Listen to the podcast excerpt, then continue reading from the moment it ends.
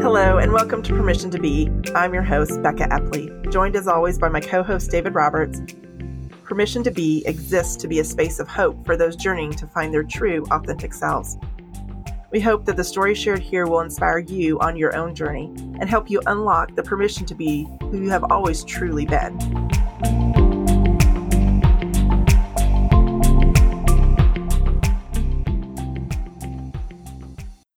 Hello and welcome to Permission to Be. Today we are so excited to have with us Kevin Garcia. They are a speaker, podcaster, author, grad student, and so much more. Kevin, thank you so much for being with us today. Hello, I'm glad to be here. I'm excited to giggle and uh, kiki and spill some tea. And um, yeah, I think it's going to be a good time. Thanks for having me. Uh-huh. Also joining us today is my good friend and David's good friend, Tommy Allgood. And Tommy, thank you for joining us as well. Well, thank you for having me. It's going to be amazing. So, Kevin, the way we usually kick off the Permission to Be podcast is by asking this question If, when, let's say win let's project this positivity. I just when, really want to like, I want to manifest that. So we got to like yes. have this mm-hmm. like, it's going to mm-hmm. happen. Mm-hmm. mm-hmm. So, when your life rights. All the producers are fighting over to the not life rights, but the rights to a biopic. no, they call it life rights. Oh dear God. Oh, but what about my last rights, over. though? You know, right. what about my last rights? That's what I. That's what I want to sign over to somebody. the sweet release of death. That's what I'm concerned about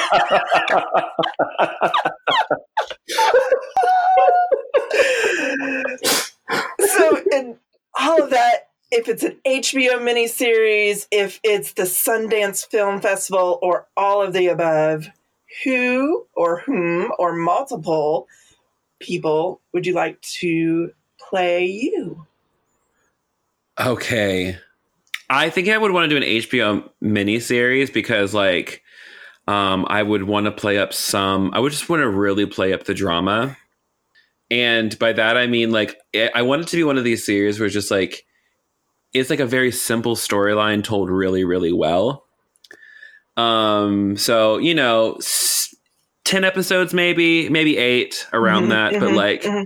I want it to be so good that people are going to be mad that there's not a second mm-hmm. season. Mm. Um um but who plays me? I think I love John Krasinski so much. And I feel like, I mean, he's very hunky now that he has that beard and he's been in those military films and, mm-hmm.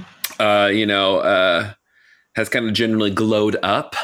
Mm. And um, as someone who is also trying to glow up, I feel like that'd be good. And I think we've got like similar body build, so it would be interesting. However, uh, now I'm thinking, I'm just like, wait, I don't want a straight person to play me, so I'm trying to rethink.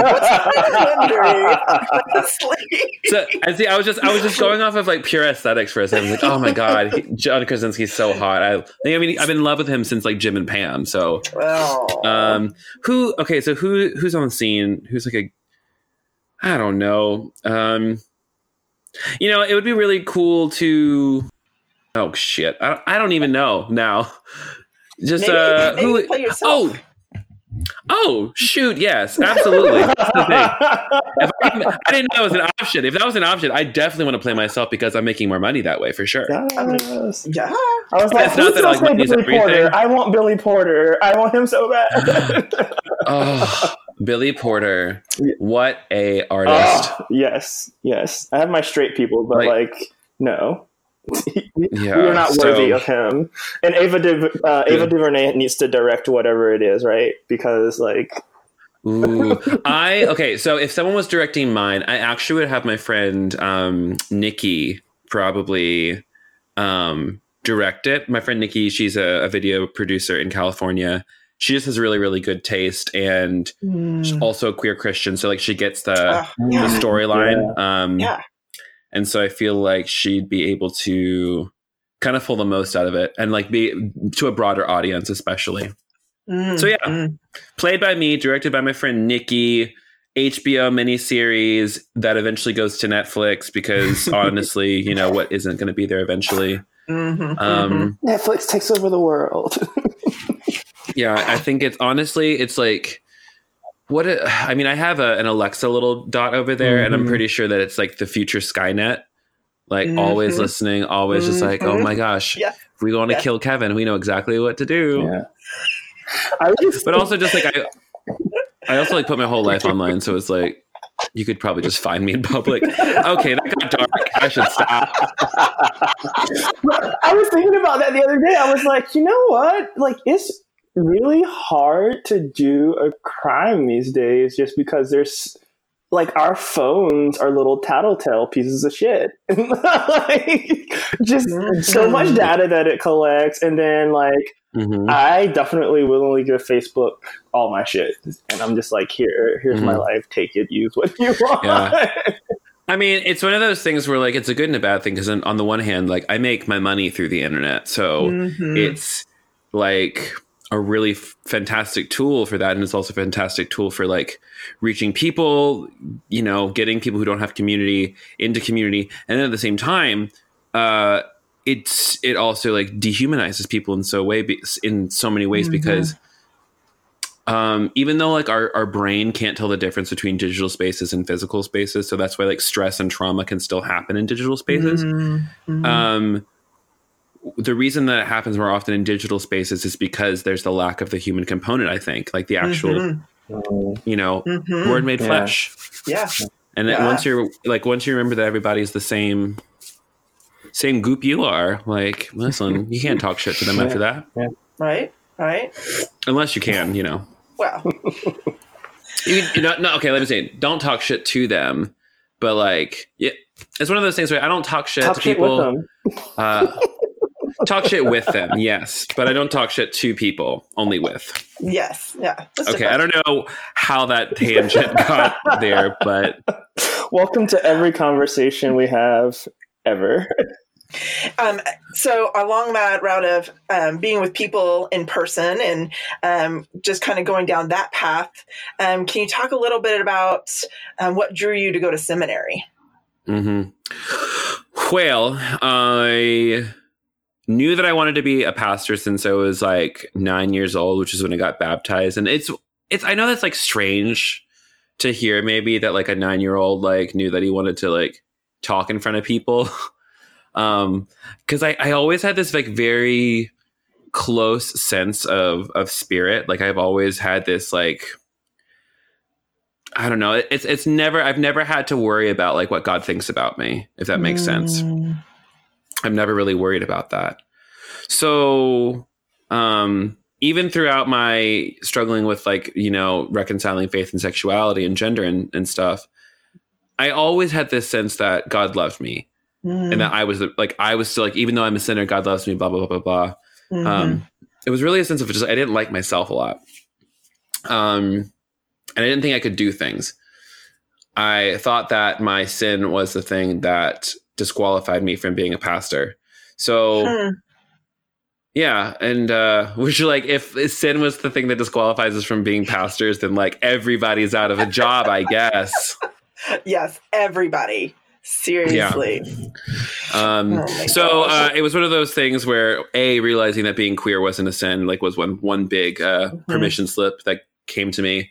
Um, and then it was just kind of like I everywhere I went and everything I did, no matter what I was doing, ended up being pastoral in some way. Hmm. Like just the way that I would talk to people, the way that I would share whatever wisdom I carried about something. Like, like I'm not a very shallow person, to be honest. Like I go deep in real yeah. quick, yeah. um, except for like in a pool in the summertime, because like you know when it's hot outside and the water's like real cold, and that baptism point that happens like you know halfway up your body, and you're just like, oh my god. That's uh, but you know what I'm saying. You know what I'm saying. Yes, yes, um, that's the only time I don't go to the deep end because I'd rather just sit on the side of the pool and dip my toes in. That's what I'm into. Um, that's besides the point. Anyways, I felt like um, when I finally came out to myself and came out to the world, I started writing and blogging and then making a podcast and then making a video.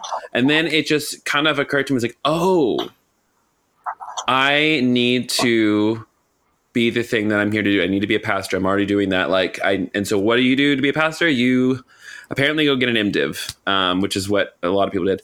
And the thing about it is, I don't believe you necessarily need an MDiv to be a pastor, so to speak. Mm. If you're a teaching pastor in a church, in like an organization, I definitely think that you need to have like, you know, organizational training, pastoral care training, yada, yada, yada, yada. Yeah, yeah. Um, because I, I, know plenty of people who don't have MDivs uh, who are phenomenal pastors. Mm. Um, so I don't want to say that like a master's degree is a qualifier or a disqualifier, um, but I do think that it helps. I think mm. the the amount of knowledge. The, the thing I, I, knew was just like I need to know what I don't know mm. because um, the Christian tradition is long, and mm. we've not always thought like like what I was introduced to as a child.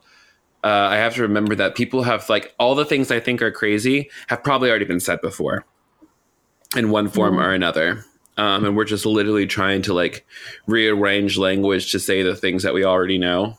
Mm-hmm. So, um, anyways, I came. I, I decided to start into seminary because I just felt like I wanted to. I wanted an education. I wanted to really like dive into the depths of like why do I believe what I believe.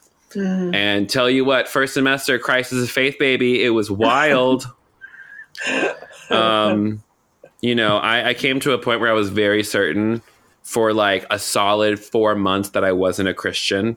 Mm. And I was like, I just don't believe that Jesus was divine. And what does that mean? And, but I still like, like the church, but like, I also hate organized religion. What do I do with that? Mm-hmm. Yeah. Um, so like I, I oscillated between like, um, mystic, Baptist, uh, Baptist Pentecostal, atheist, agnostic, witchy woman all in a 30 minute period at times. Wow. You know?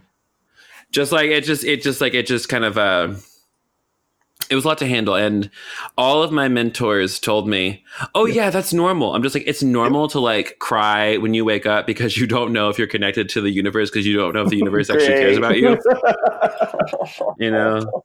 Or god or you know whatever language is like you so it uh so yeah, to answer the original question, I started seminary because I wanted to.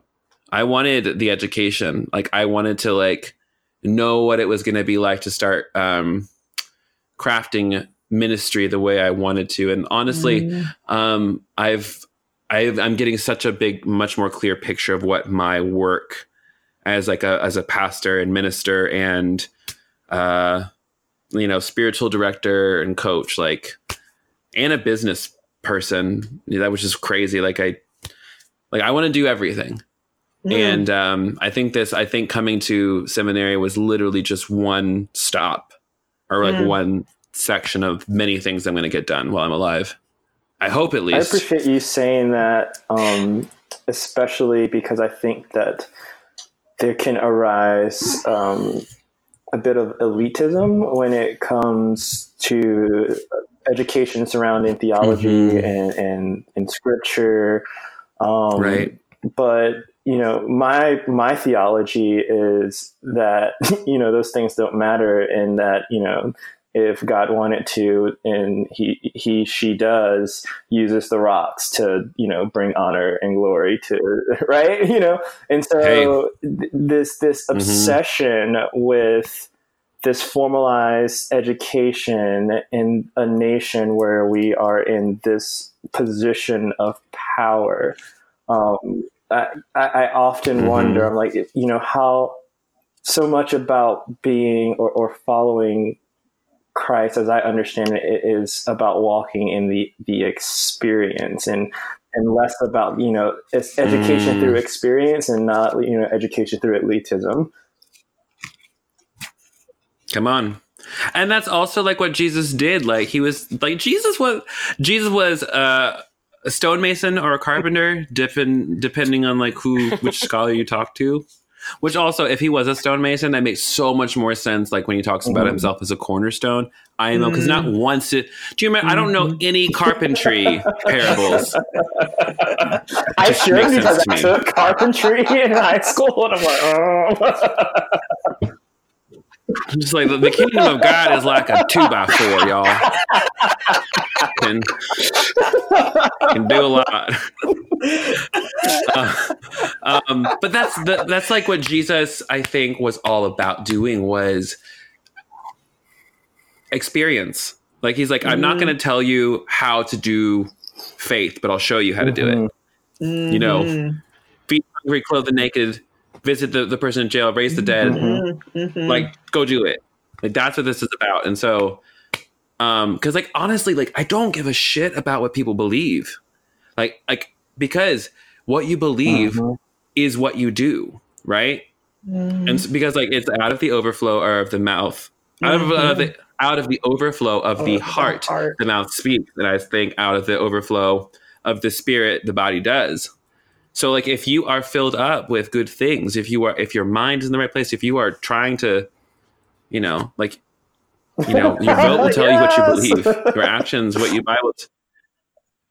I mean, that's like a, that's a it's a clear indicator. Like if because like I always tell I tell my family, I'm just like, it's like you say that you love me, but then you voted for this person. Like square that.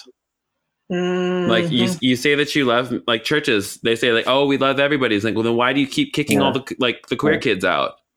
Mm-hmm. You know, why do you make us like go through these like shitty programs? I'm just like, you don't because like th- this is the receipt. This shows me mm-hmm. that you want that you that you're harmful towards me. Mm-hmm. You know, I'm just I just like I just want to. I I just want like can we just like be honest? Like that's something I would really love. Like, I would really love for Beth to just be like, listen, we fucking hate gay people. We like think they're sinful and they're going to hell. Um, but you can hang out with us as long as you don't like, you know, do gay stuff. That's what they should say. And th- I yeah, think that's like yeah. a more truthful marketing. I, and like, you know what? Some people might stick around. That was a big thing for me because I grew up with that. Like the question was always how how do I hate the sin, and not the sinner? It's so difficult. Like this false mm. option of separating you know the the two um, especially when it is about your body and your identity and, and who you simply are. Mm-hmm. And so mm-hmm. if, if people, I res, um, I, we, we, we had Austin Channing Brown, right? The love of my right, life, honey. That, she blessed me. What a, uh, what yeah. a woman. Oh my yeah. gosh, she's amazing. Um, but she, I mean, uh, among all the gifts that she just imparted to us was this notion of mm-hmm. um, being honest about it. You know, it's like we're she and, and you know her big thing yeah. is focusing on on race, and she's like, you know, you'll get more respect if mm-hmm. you flat out come out and say that you're racist from a black person or a person of yes. color. oh, my god! then, like, if you are like, oh no, I'm not racist, and and then do all these other things that we then will point out to you how you are racist. So it's kind of like same principle of like, mm-hmm. all right. Bethel and all these organizations, just just say it, just say it, and we can move from there. Yeah, I mean, like you know, like I mean, like the old adage, like, you know, clarity is reasonable, is what we say at church. Clarity is like, I don't care what your policy, I don't care what your policy is. I just want to know what it is. Because mm-hmm. then that mm-hmm. gives yeah. every individual autonomy to engage with a topic, mm-hmm. to engage with a congregation in a way that's consistent with their values. And that's all, that's what, that's the definition of integrity is living in line with your mm-hmm. values. So if uh, telling the truth is value, truthfulness, why why are we not saying it? You know? But what do I know? I'm just somebody who's affected by policies that uh, disproportionately affect queer folks. and as a uh, person who was raised in the conservative evangelical Southern Baptist Church, um, who never challenged mm. um, what was being told to me, and who lived in my situation because of fear. Um, I would encourage people to say, to tell you to start thinking for yourself. Um, because the only reason I believed to love, um, love the person and hate the sin was because I was afraid because that was the rule. And that rule mm-hmm. was bullshit. And there's no basis for it. But that's Ugh. what I was taught. And I had a friend the other night. We were sitting there having a beer, and she said, "So, what changed your mind? Where was the switch? Why? Mm. What happened in your mind?" And I said, "Because I, I always knew that that wasn't true." But I was afraid because that's what my family unit told me. Yeah. That's what my community told me. And they pounded mm-hmm. it into my head. And I was so scared. Mm-hmm. And as a person who struggles with anxiety, yeah, to step out of what I'm being told in my community was terrifying. But I'm, if you believe like I did, I'm telling you, you're missing out. Trust yourself. Trust yourself for what you believe in your soul. Mm-hmm. Because it's I, like your body knows, like mm-hmm. your spirit and your heart know before your mind can can mm-hmm. wrap your head around. Mm-hmm. Because the mind is binary and it's built for rules and regulations and doing it right because mm-hmm. that's how that's the system we were raised in. So of course, you know, if you're conditioned to always follow the rules because there's a vengeful God and this guy is going to strike you down mm-hmm. if you don't mm-hmm. behave. Of course, you're going to behave a certain way. Of course, you're going to believe a certain thing. But what would happen if you believe that God was never going to leave you no matter what? Mm. Actually believed that, no matter how you changed your mind, no matter how your thoughts evolved. What if you believed mm-hmm. that God actually mm-hmm. loved you? Mm-hmm. Because that's the thing that really like sat, sat with me. And mm. even like, what if I had the permission to be wrong? Amen. You know, I always tell people, I'm just like, come on. I always tell people it's just like, even with like queer inclusive theology, I'm just like, I could totally be wrong because we're talking about the literal manifest presence of like we're talking about God, the unknowable mm-hmm. or endlessly knowable, mm-hmm. like the mystery and universe, and mm-hmm. like I like anytime we make a claim about God, we could totally be wrong. But if I am wrong, I think that God's love is big enough to like cover that. And so like if I if I can admit that I might be wrong, I think everyone else should just like give me the same courtesy. Like y'all could be wrong. I'm just like, and what if you were? Mm-hmm. And the thing is like I don't think I'm wrong. And I think that evidence and data speaks for itself about mm-hmm. like what looks like life and what looks like death. So I think I honestly like the data just speaks for itself. And I'm like, I think good data makes good for good theology. Mm-hmm. Well, so write that down. That's a good one. good data makes for good theology. Yes, because is our security in the fact that we're right and we can live in a dualistic perspective, having mm-hmm. comfort, or is what or what you just said? Is it? Are we believing in a God who is all loving? Mm. And it's and I feel like our uh, let me rephrase that. I feel like mine used to be for 30 years mm-hmm. about being right. That was the the comfort was mm. right. Yeah. And of course we want that. Like who wouldn't want to oh, be yeah. comforted? Oh, yeah. Like like I like I get why people like are so like diehard Calvinists. I get why they're diehard mm. Calvinists. Like it's like it just makes total sense mm-hmm. until it doesn't. Yeah. And that's the thing is that that you have to surrender. I think for funda- in fundamentalism, you essentially surrender curiosity, um, mm, and oh, any sense good. of dis- and any sense of discovery. Um, because mm. like you know we're taught like desire is bad, your body's bad. Anything that's nice and good is probably is, is probably a little sinful. You know, it's like you know why do they think they call it devil's food cake? Devil devil's food cake, the little, little super duper chocolatey. I'm like, the devil didn't make that. My mama did. I call it mom. she done no, I got nothing to do with it. Dish right like,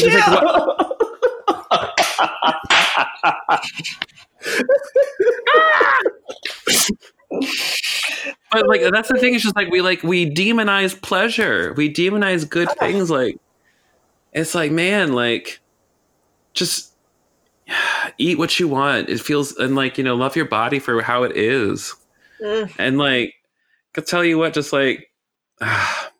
it just breaks my heart because like if we didn't mm. demonize pleasure so much we wouldn't binge on pleasure so much mm. oh yes yes yeah. writing that down too mm. wow mm. oh that's the thing it's just like moderation it's like it's a i mean like i remember like my and that's like the same thing with like i, th- I think about myself like uh pre coming out post coming out in my first year i went like through like a i don't want to say a wild phase but like uh I just like I was at everything. I was at I was soup like every I don't everything was about being gay and like everything about my like, life is still about being gay. Let's be honest. Phase. is synonymous with slut phase? Yeah, yeah. I ever, um, my wild my wild phase was mostly I was drinking a whole lot. To be honest, it was like I wish I was having more sex. That would be great. Honestly, like um, but uh, still working the formula on that. Apparently, you got to find people to like like you or something. Well, not always. I will tell you this. Uh, I think casual sex can be lovely. it's like um, no, it's like those memes on Twitter. It's just like sex is nice, but have you ever like cried in front of somebody and just had them hold you? That's what I mean. it is a difference. It is a difference. That's what I want. Yeah, coming from somebody that was very different. affectionate uh, like, with, I'm, my, I'm, with my uh, so-called slut phase. Um, yeah, yeah. there's definitely yeah more of that value so think, in, in in that human touch, that that human connection, and I don't think mm-hmm. that we, especially as queer people, all the time allow ourselves to to go mm-hmm. there and to just feel that love and, in that mm-hmm. touch. Yeah, yeah, we still are convinced our bodies are bad, and it's so it's so much around like um I've no I, I guess that's just like a lot of my work has been around um learning how to like not just it's very it's it's like the whole surreal thing that you are your body but you're not your body. Mm-hmm. um and you're not your mind but you are your mind. It's like this weird thing. I, I guess that's what they call um paradox or whatever. But it's like i I've gen I feel like I've genuinely mm. like turned a corner in the past year or so around how I viewed my body as less of a my body is a, a not a flesh prison, but rather it is a delightful blessing. And it's good. And like this body is a, my gift of how I experience mm. consciousness in this world. Mm. And like I'm and then I think about like I'm able bodied. Like I can walk around, I can go on a run yeah. if I want to. If I want to, yeah. um, yeah, that, that's a real joke. Kevin wanted to go for a run. Um, like my mental faculties are here for the most part. I mean, like I, I have depression and anxiety and shit like that, and I just want to uh, I just want to uh, call that out because you, know, you were a little self-deprecating in that moment, just because you have that anxiety and, and, and depression. You know, yeah. oh no, that's a that's the thing. It's like I, I, I it's it's it's less. I don't think mm-hmm. it's self-deprecating. It's acknowledging what's there, and also acknowledging that like yeah. most of my brain still works really well. Mm. Like, and I, and there's so many people. I have a friend who has cerebral palsy, and like he's bound, like he is in a wheelchair and has to have a lot of assistance. Yeah. And he's the most yeah. resilient motherfucking person I've ever met in my life. Mm. And I'm, and he, he said this in one of his keynotes. He's like, uh, he said, I am a black gay man living in the South with cerebral palsy. If I can live my life oh on my purpose, gosh. so can you. I was like, Yep. Don't t- yep. I'm just like, I gotta, I gotta go call uh, my mom, my life coach, and and a, and a nutritionist. but you know, and my it, therapist. It, I feel like it, but that's where God is in, in, those moments like that when you are mm-hmm staring at somebody and and and for us i feel for me i know that my first instinct sometimes um, especially being a nurse um, is pity and then it's mm. like wait they don't need my pity yeah. what i need to do is be sitting at their feet and learning from them because they have discovered how to truly live mm. you know in their suffering, they have found um, liberation. They have found enlightenment, and that is something to be yes. honored and to to to learn mm-hmm. from. Um, it, it's such resilience. Mm-hmm. There's a there's a really great book called The Disabled God. Everyone should go pick that up. You, the, like uh, disability theology is. Who's the author of that book? Great question. Let me Google it. Hold, please. And it will be in the show notes. Um, uh, the disabled disabled God by Nancy Eiesland. Um, the disabled God subtitle toward a liberatory theology of disability. Mm-hmm. Brilliant. Thank you. Yeah, yeah so some of this has kind of got me thinking. Um, I riffed on this a little bit in a in a recent sermon I preached, and uh, and Kevin, I think everything you're saying, I think, kind of fits with this idea, and that's that so much of our we'll just look let's just look at like open and affirming theology so so many of our open and affirming spaces are open and affirming churches which i'm stoked about that's good i think that's all great but it sort of kind of takes for granted this uh, it, it kind of takes for granted the existing system. And so we're not really changing anything. We're just including more people than before. We're mm. not yeah. we're not um, critiquing or or or just kind of getting to the root of some of the problematic assumptions or practices or theological beliefs, social beliefs, what have you, that led to it. So you're basically getting um, you're basically getting the exact same system. It's just a little more generous or a little more inclusive or you know, and mm.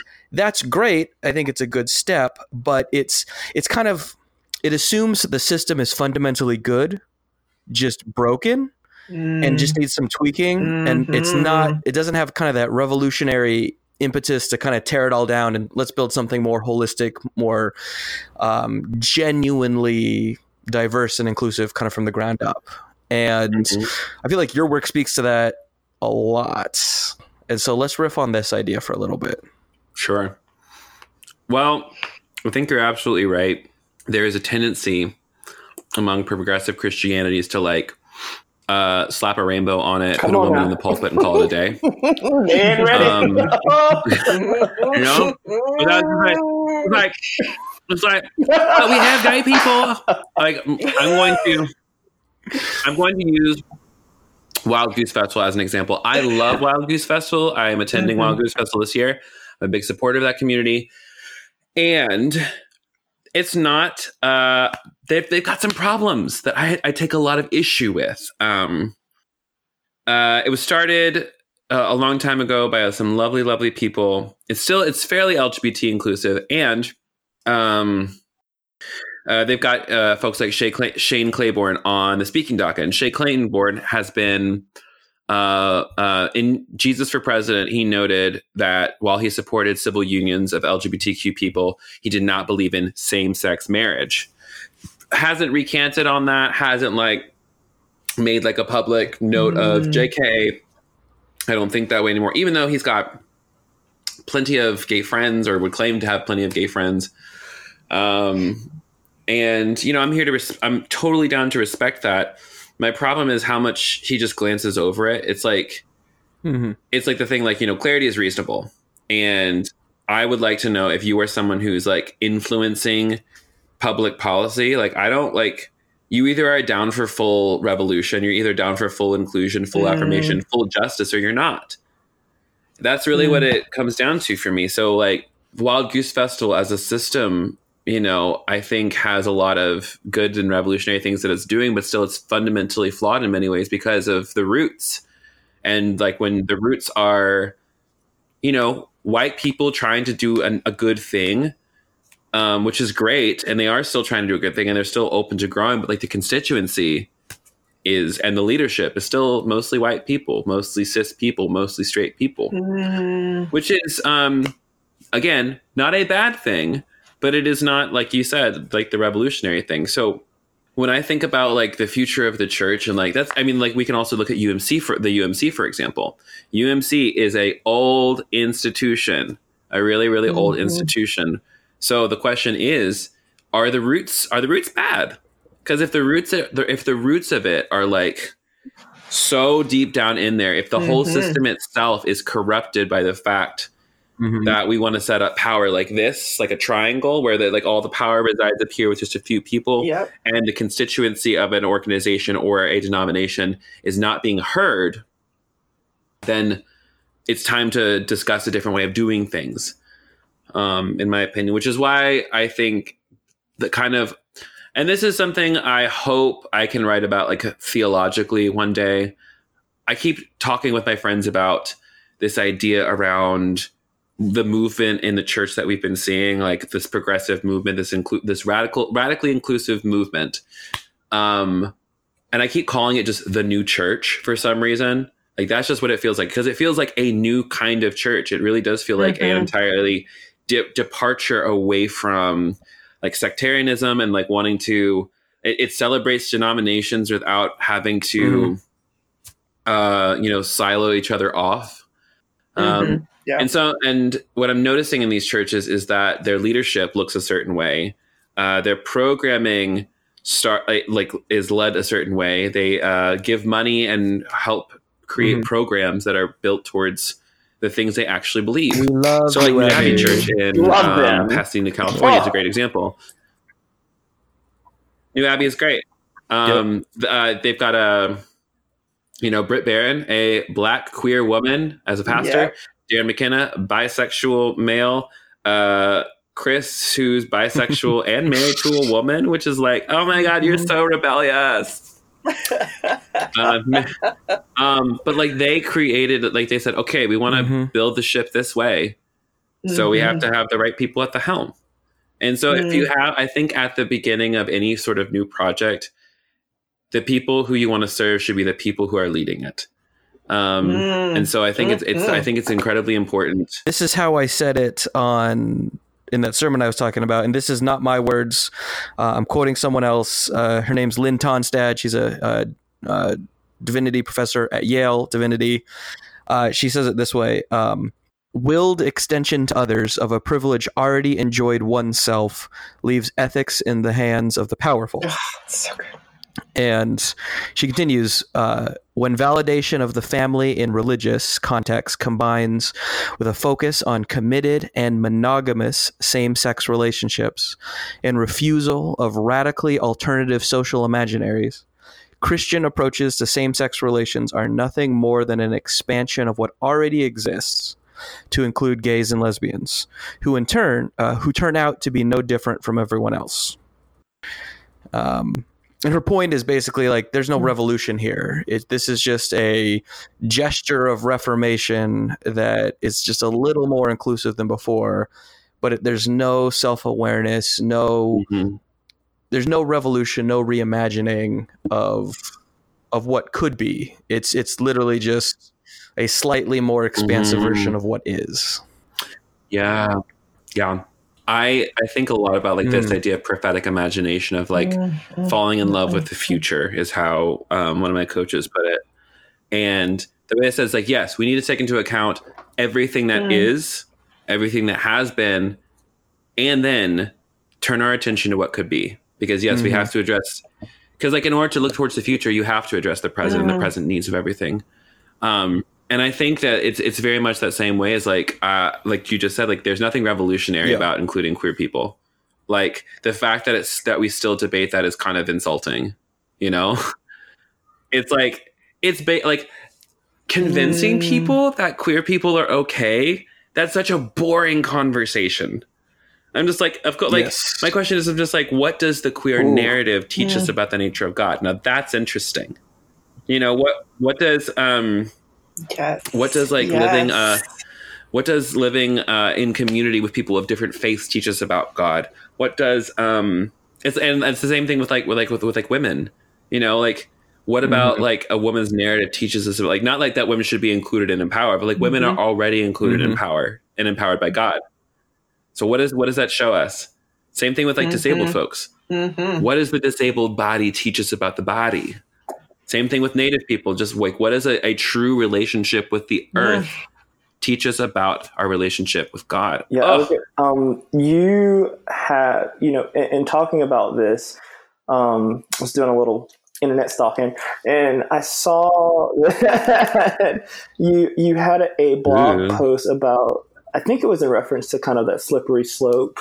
Um, right and so i think for some people that they oh, yeah. approach this topic of inclusion of whether it be women or queer people or disabled people or black and brown people um, from the or people who have different cultural practice for them within them or religious experiences from this lens of that slippery slope notion of if I open my mind to this this one thing, mm-hmm. then I'm not going to be able to stop it.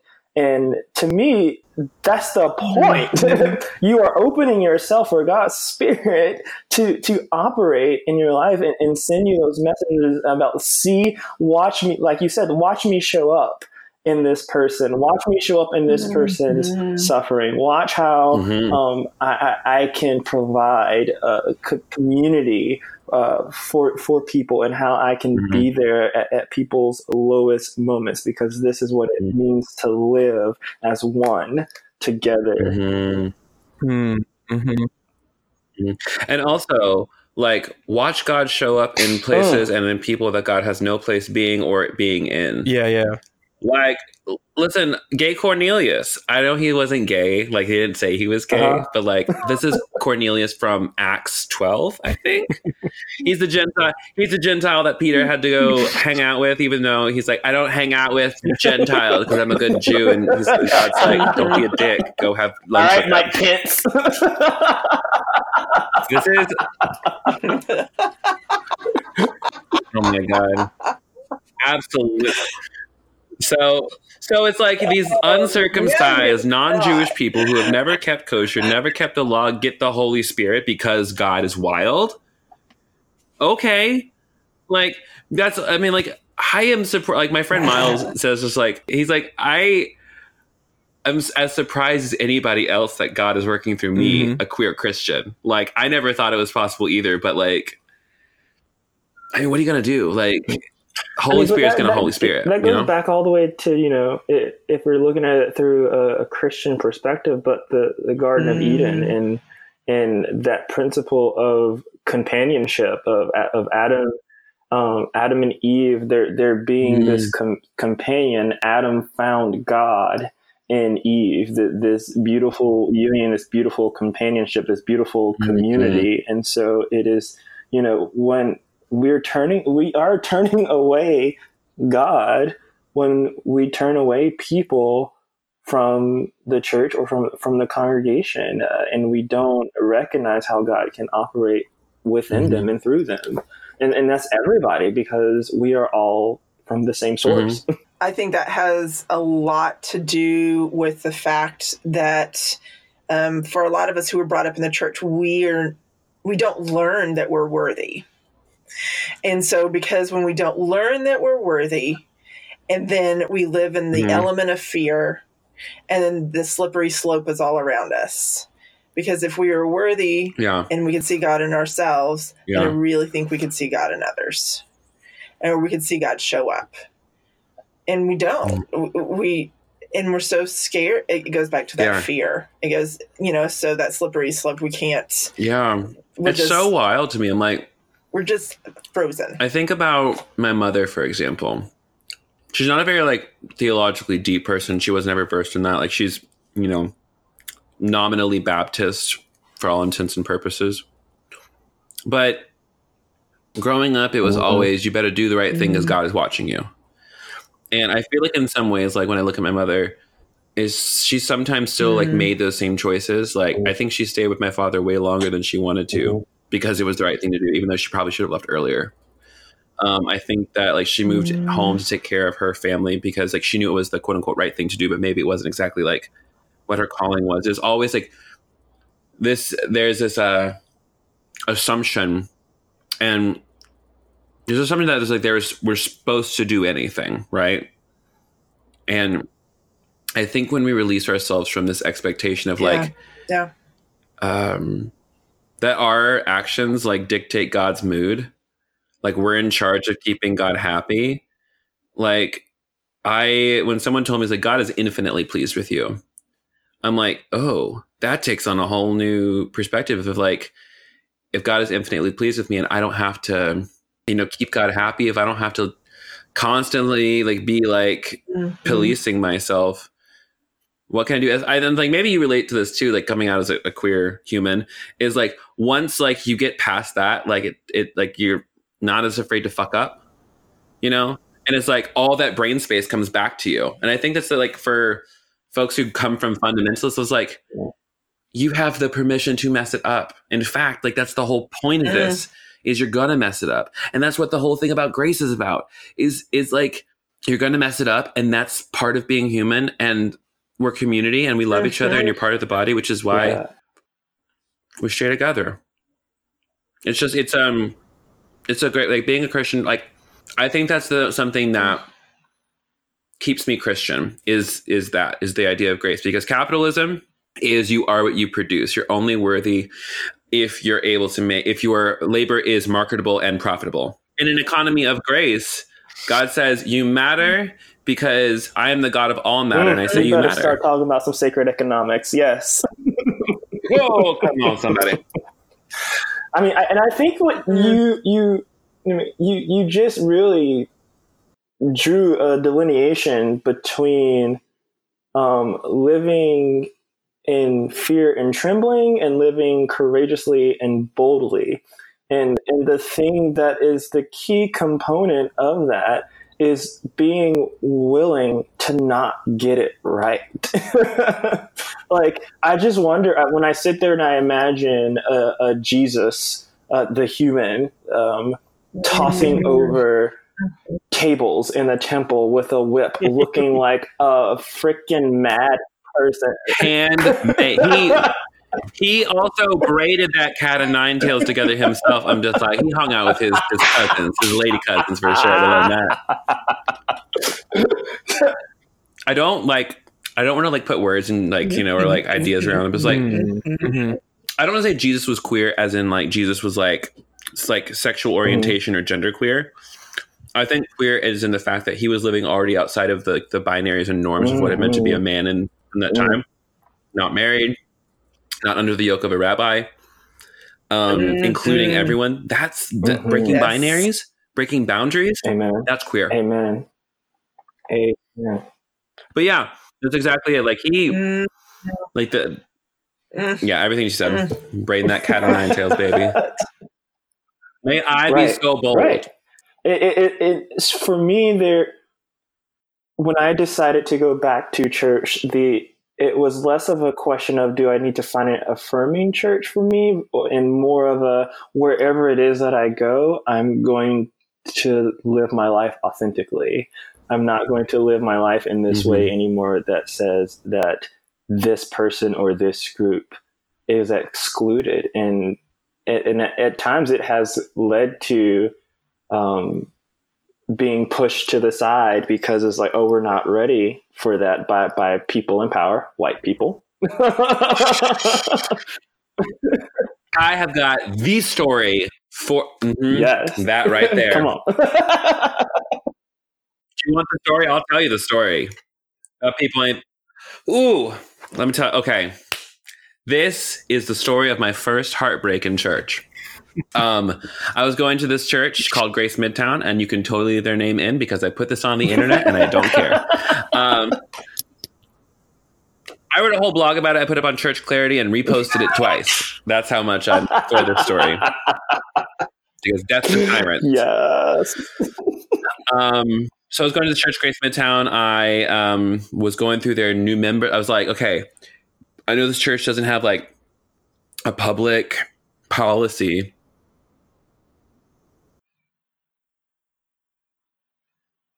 I was listening. Uh, I was going to this church, and it was like a very like hipster church, like close to Midtown Atlanta. So it was like, you know, um, think about like a more hipster Bethel, you know, but smaller. It's the church, and, just for you guys. Uh, it's the church that wrote that "Good Good Father" song. Yeah, you know the House Fires. You're good, good Friday. Oh, Jesus.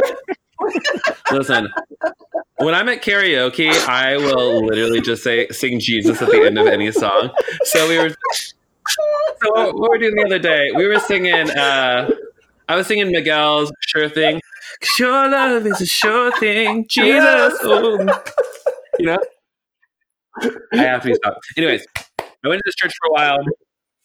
Uh, I went through the process. They had like a new member orientation, a weird adult mixer thing that we had to go to for like six weeks in a row. Find your people, find your community.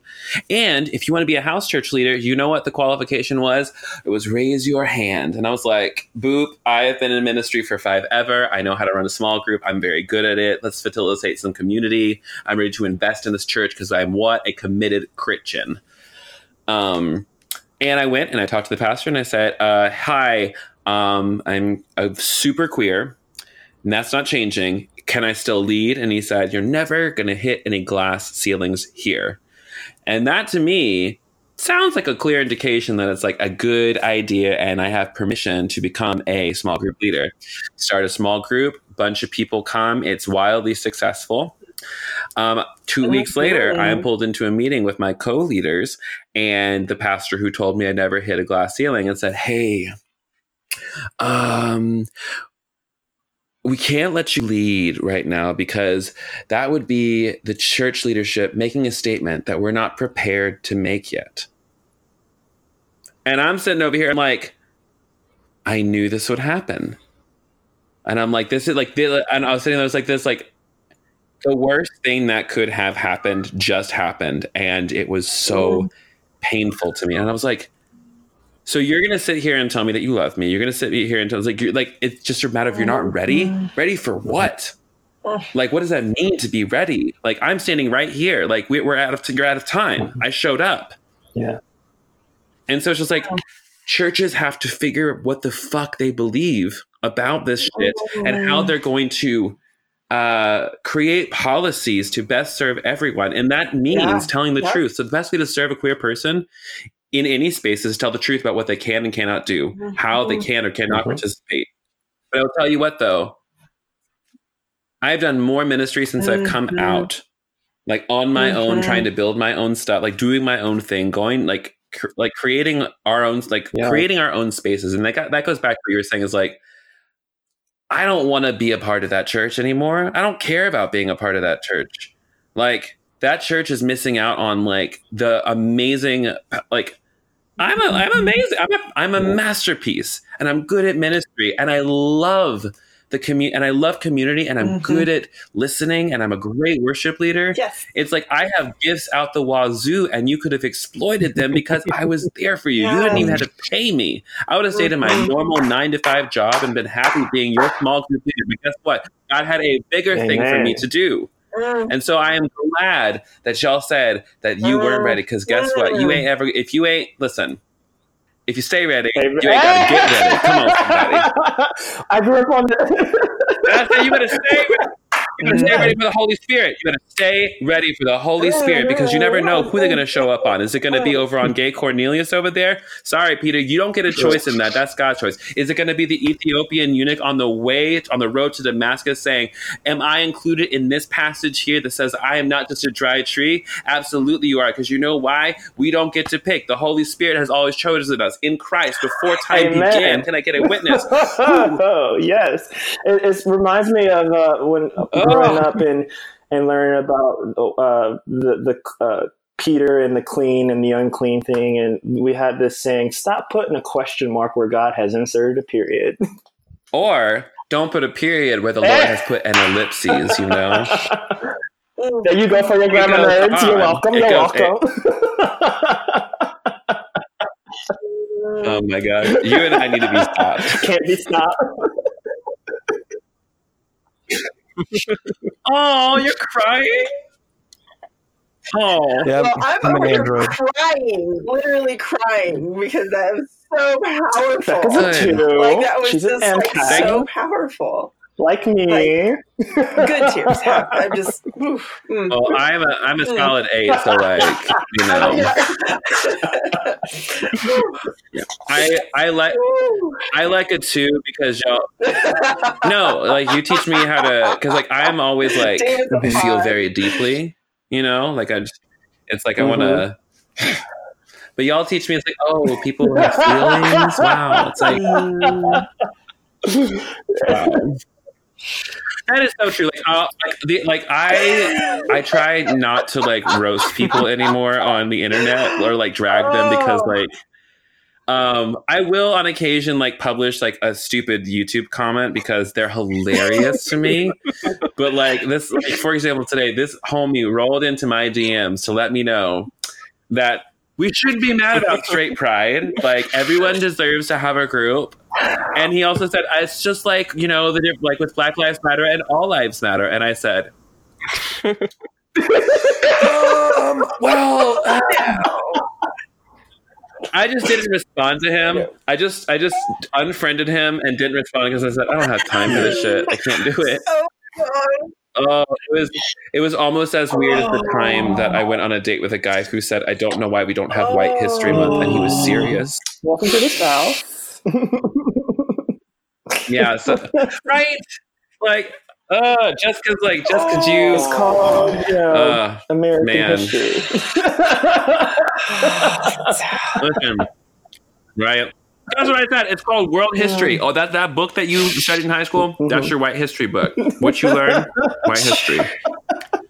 Um, you kind of touched on it, but it you know you're you're basically you know you're pioneering some really beautiful work. Um, I know that you're going to California in a couple weeks, and you'll meet up with my buddy Matt um, Nightingale there. He's doing some amazing work in the queer community um, especially with like mixed orientation mm-hmm. marriages. Mm-hmm. Um, one of the things that I I wanted to ask you about, um, and, and, you kind of alluded to it in, in, in, saying that you're trying to take it like a step back and cool down the fire a little bit, but Not being um, on your website there there's some pretty hurtful comments on there um, in terms of theology news to me. Um, and I, I, don't know how, how it's like all set up or whatever, but like mm. people just try to Im- impose mm-hmm. um, th- this theology uh, uh, of. For me, uh, I'm, I'm metaphysical and woo woo, so to me, I call it a theology of scarcity. So, mm-hmm. um, but how so, I mean, you just essentially answered it. You don't know it's there. News to you. I mean, like that. That's the thing. Is like I when I started blogging and like um when I asked I asked a friend of mine who had come out before me. I said, "Hey, biggest piece of advice about all this stuff." He said, mm. "Don't read the comments. Just stop." And I think if I I'm glad I'm not more like well known than I am, but mm. like it's one of those things where like I predict and I'm this is one of those things where it's going to sound a little cocky, but I don't mean to sound cocky. I just mean to sound like I know what I want to do. Um, I am working on my book, and hopefully, God willing, it'll get. I really wanted to get published early 2020. I don't think it will. I probably won't get hit. Probably won't hit till if everything goes well, maybe mid 2020. But like with the election season coming up, it'll be hard to get any sort of like notable traction until after the election. So might be a little bit more delayed than mm. I want it to be, but mm. I I would really like to I want to get canceled by desiring mm. God, you know? I want to get like takedown pieces written about me about by the Southern Baptist Convention. I want, you know, Franklin Graham mm. to take issue with me. Continuing Rachel Held Evans' legacy right there. Yes. oh, God rest her soul. Mm. Man. I was at her funeral um, uh, last weekend, and let me tell you what. I've never been a part right. of something that's more yeah. fucking sad in my whole life, but it was very beautiful. And I was, my friend Mike and I were reflecting. Is like, there's that story in the Old Testament of like Elijah mm. getting like swooped up into heaven. Elisha is right there watching it, and from that, like that's how God imparted a double portion yeah. of blessing to Elisha. Mm-hmm. And so I felt like a lot of us at that ceremony, that that moment, we're like, there's so many writers in the room, so many pastors and theologians and thinkers and doers. And like, you know, it was like one of those things where it's like, who's going to fill Rachel's shoes? I'm just like, well, we all are. Like, we're all going to carry on her, her legacy. Like, we just inherited her mantle. So it's, mm-hmm. so it was a, and that's the thing. It's just like, I want, yeah.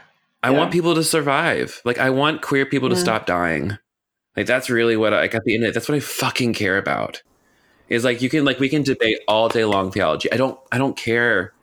Yeah. You know, like sure, if you want me to like do do you need me to believe mm-hmm. that like mm-hmm. Jesus was literally born of a virgin? Sure, then I believe it for you. If that's what you need, I'll do that. Mm-hmm.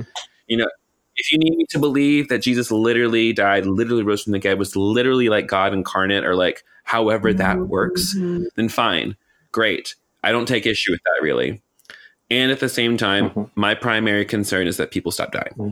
Like I will always go back to that. Mm. And until like until kids stop killing themselves. Yeah. Until, you know, trans people can come out like they stop getting murdered. When they want to come out. Like yeah, until trans women of color can like walk down the street and not get shot. There was actually someone in my own city of Decatur uh, who was shot uh, in front of the train station last Tuesday. Yeah.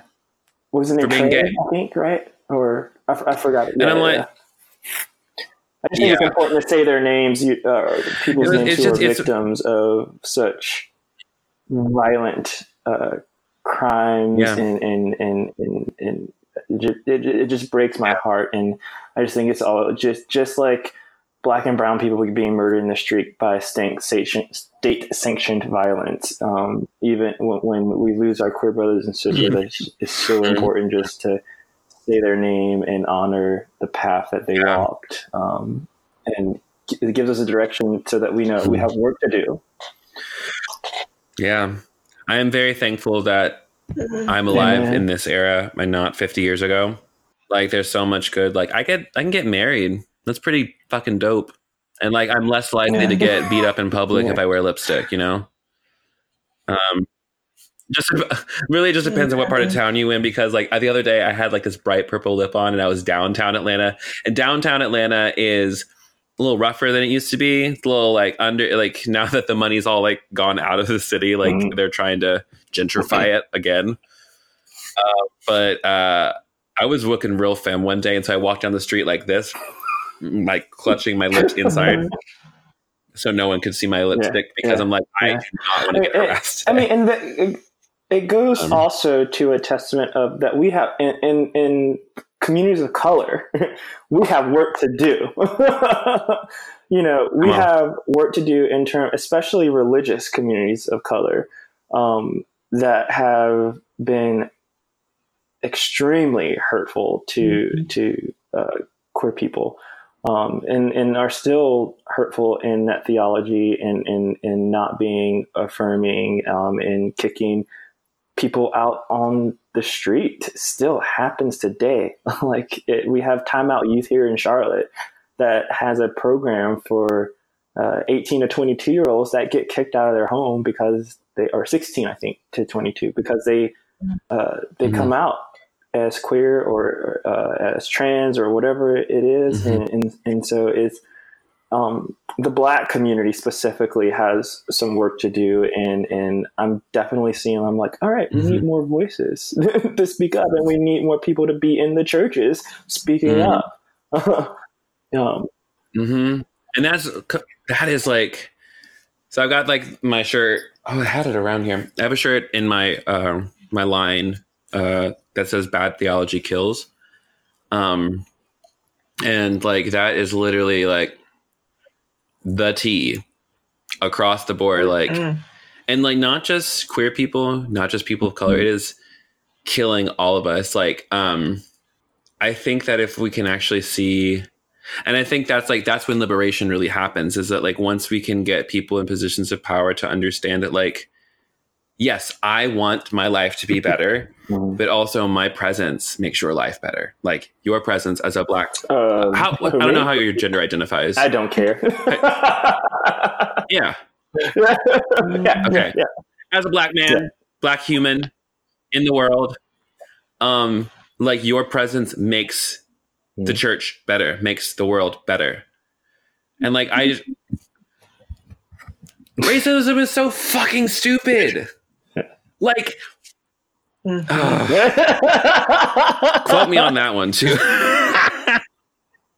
racism is so fucking stupid. Like it just, it like, and it's like, it is yes, it is the, it is the root of everything. It's like the white white supremacy is just destroying us all, and I long for the day when we don't have to have these conversations and we can just like oh, kiki and talk about how dope Beyonce is. And mm-hmm, um, listen, Mm-mm. she just we don't deserve homecoming her, was okay? we didn't deserve it. we don't deserve uh, her. listen, listen. Did you see those? Those she put out a like a show that says uh-huh. "Where's the Formation World Tour" video.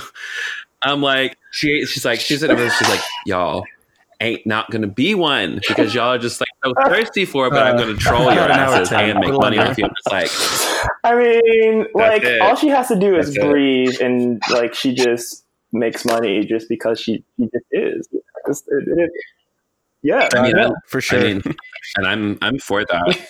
Like modern modern day legend. we should okay we should definitely do this again because I've had more fun talking to y'all than I've had in a long time. So we should definitely do this again. Love, I mean, yeah, that's that's a no brainer. Like, yeah. Most of the people we've had on are coming from some more conservative mm. or traditional Christian background where salvation, usually your typical, you know, pray the prayer, go to heaven version of salvation is no longer tenable, viable, meaningful, etc. But so the question is kind of like, what does salvation mean to you now? Oh, I've got an answer Has, for that it, one. Is that even a useful concept for you anymore? If not, fine. But if it is, if that's if that's a meaningful term for you in a new, reimagined, redeemed way, what does that look like? Mm. I like the idea of so, so Jewish writers, Old Testament thinking, prophets when they talked about salvation comes from the Lord, they were talking about their whole nation being saved. They were talking about the collective liberation of their people from oppression in real time. That is what salvation meant to them. Now, um, somehow, again, capitalism seeps its way into everything and hierarchy and this idea of atonement, which had been that, been that had been the recipe for the entire world for so long, is that forgiveness required sacrifice. Everything had a price. And what is so scandalous and so wonderful about the narrative of you know you know the Christ story, the Jesus story, is that Jesus understood that it was free. Like Jesus understood that everyone was included. Well, maybe. Here's another thing I don't I wonder about too is like because like Jesus got corrected by the woman who he called a dog I'm like, did Jesus not think that everyone was included at the time? See, see that right there.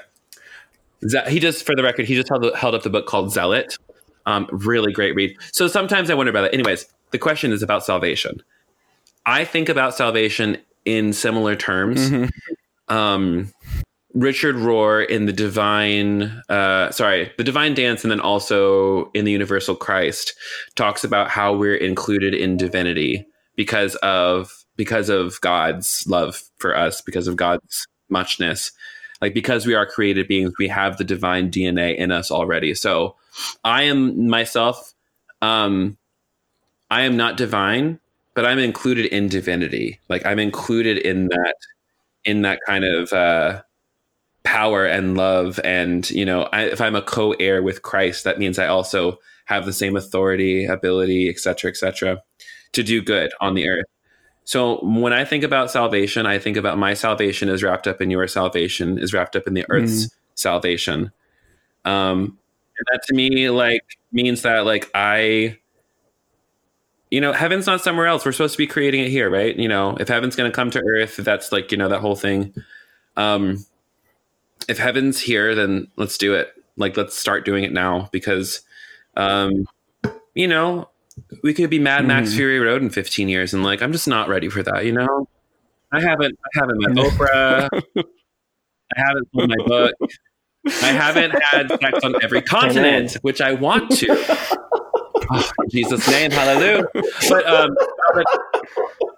Um, if you meet Oprah before I meet Oprah, there's gonna like I, I I'm gonna be happy for you, but there's gonna be issue, and I'm gonna be like like if you security, uh, well, get your boy. if I ever get an invitation to meet Oprah, I'm just gonna call you, and you can be my boyfriend for the day. Uh, uh, um, done. Yes. Partner for the day. How long have y'all been together? Eight years. Mm-hmm, mm-hmm. Chris will approve. yeah. Um, and and this is like, yeah, it's like, are y'all married? Oh, like, no, we pulled a you in Stedman. Like, we just like, we're just like, uh, I'm ready to. Um, anyways, uh, all that to say, salvation is. uh, I honestly think salvation is just the idea of being liberated from oppression in real time. Um, I think that's what God does for um, mm-hmm. for every person and can do for every person uh, because of God's people. I think God's will is exercised again, like theodicy. I don't know how it all works, but just like I believe that God's manifest presence is manifested through God's people, and thus it is our job to love justice, do mercy, walk humbly, and um, stop. Um, uh, stop Donald Trump from like destroying everything. Mm. So, uh, but if the People's Revolution comes along, let me tell you what, I'm ready. I'm ready to fight. People think I'm joking. Like, I think, I think I could be a secret agent. I don't like guns, so leave that one to you. so now, great. I'm going to be laying down a lot of my morals in that time. Listen, if Dietrich Bonhoeffer can go attempt an assassination on Adolf Hitler, least I can do is try to return the favor from in my time. oh gosh. And we just garnered Secret Service attention. we were talking about this earlier. Yeah. I, I, at this point, I figure they're listening anyway. Just try to keep your agent entertained. Yeah. That's right. That's right. Yeah, I mean, they look at me and just like, oh, he's like staunchly like anti-violence, except for on Twitter. oh, all right. Anyway, I'm. Um, okay. I've had a great time with y'all. Thank you for having Thank me on.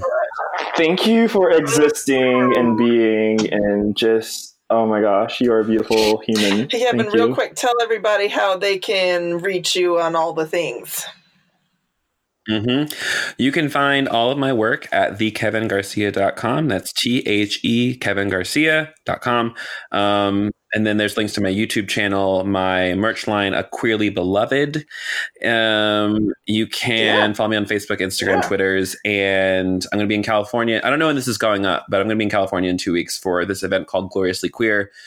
Look it up on Facebook, look up my social media, you'll find it. And um, I think that's everything, right? Yeah. Oh, and I'll be at Wild Goose Festival too if you're going to be out there this summer. I'll be doing a live podcast with Science Mike. Excellent. We love Mike McHargue. What Mike McHargue, a man. You're in our prayers right now too. Talk to your plants, get healthy, don't be stressed. Um, yeah. All right, y'all. Thank you so mm-hmm. much for hanging out. And everybody, go check out Kevin's everything. Also, y'all go check out um, Kevin's podcast. Check out um, it's you do have an ebook with your essay. Yeah, so I've got a I got an ebook on my website. It's called Forever and Yesterday, and it's a collection of essays and thoughts on theology and body and sex and just like the hot mess life in general.